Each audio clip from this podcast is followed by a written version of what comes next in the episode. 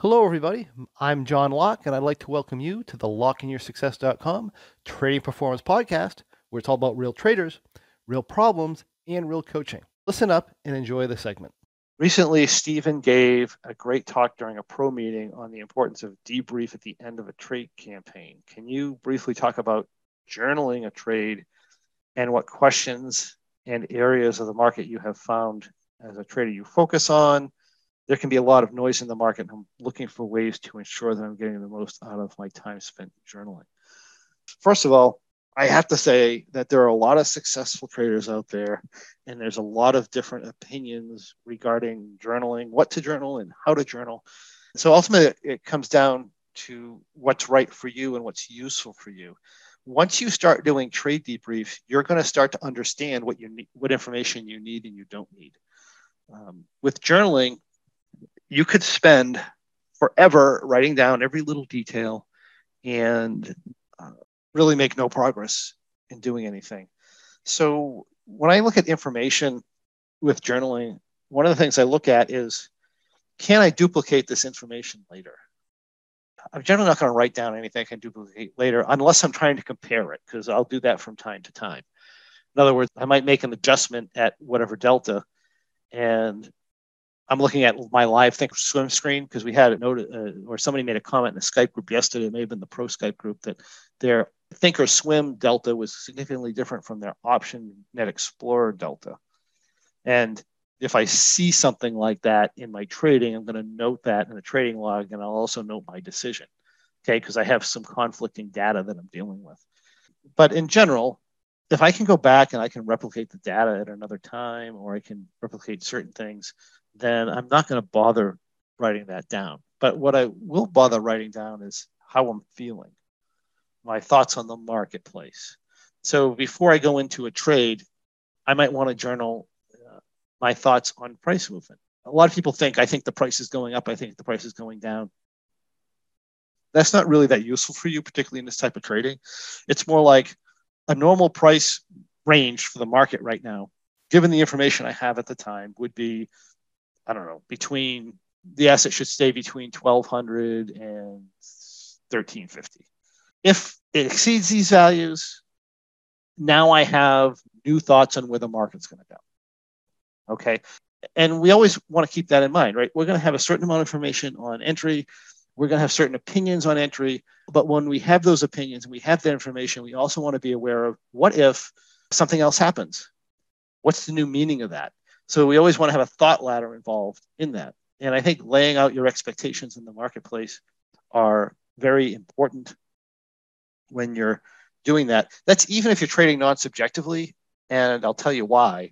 Because if you lay out your expectations in the marketplace, you might find, or you're going to get good at, creating those expectations. And then when it comes time to trade more subjectively, you'll have a very good idea of what you're doing in that regard rather than trying to trade subjectively and never ever having made any sort of a market opinion. And also, it takes a certain amount of different discipline to have a market opinion. The market's going to do one thing and then do something else in your trading because you're following the rules. Okay, so there's discipline factors that come into play there. But anything that's subjective, how you're feeling when you made an adjustment.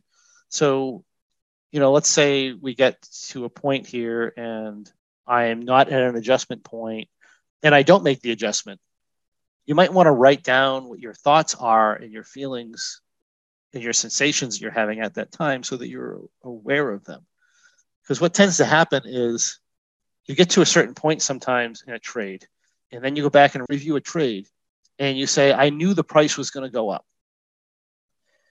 And the problem with that is that with the hindsight information you have, your brain will delete, distort, and generalize information in a way that you actually believe that you thought the price was going to go up. But what you'll find once you're journaling properly is that at the time you didn't think the price was going to go up. So at the point of that decision, you want to put your thoughts down, right? And again, you're going to find that your after trade evaluation of your thoughts and your beliefs at the time that the trade was happening are going to be very different than what your thoughts and beliefs actually were when the trade was happening. And the reason that's important is because you're making the decisions at the time. And you need to make the modifications to your behavior and your thoughts at the time of the decision, not after the trade. Right? If you believe you believed one thing and you and it's not true, then you're going to make modifications to your trading that are not going to help you. They're going to make things worse. So I'm I really get into my thoughts at the time. You want to make sure it's marked down. And you're going to come in and you're going to do your trade review. It all starts with that. And you might even do a trade review without journaling. So you do your trade review, and then you say to yourself as you're doing your trade review, what information would have been useful f- for me in this trade review to decide whether or not this adjustment should have been made at any kind of given point where there might be an issue. That way, you don't waste time with a bunch of information you don't need. But you're, what you're doing is you're going in and you're looking for information you need in order to properly debrief your trade. And then you're going to say, okay, that needs to go in the journal and it's going to be a lot more efficient. That way, you're only writing down stuff that's really relevant, stuff that's really helpful, and you're not spending a bunch of time doing a bunch of garbage that's just not necessary. Because if you're doing a bunch of garbage in your trading journals that isn't necessary, you're not going to want a journal for long because it's just too much work. Right? We want to minimize our work in doing that. Basically, that's what I want to focus on. And I guess my best advice to you, Dan, is just to start doing trade debriefs and notice what information you need or what information would be helpful. Also, notice if you have a bunch of information in there, if you are journaling now, if you have a bunch of information in there you really don't need or you could easily replicate somewhere else.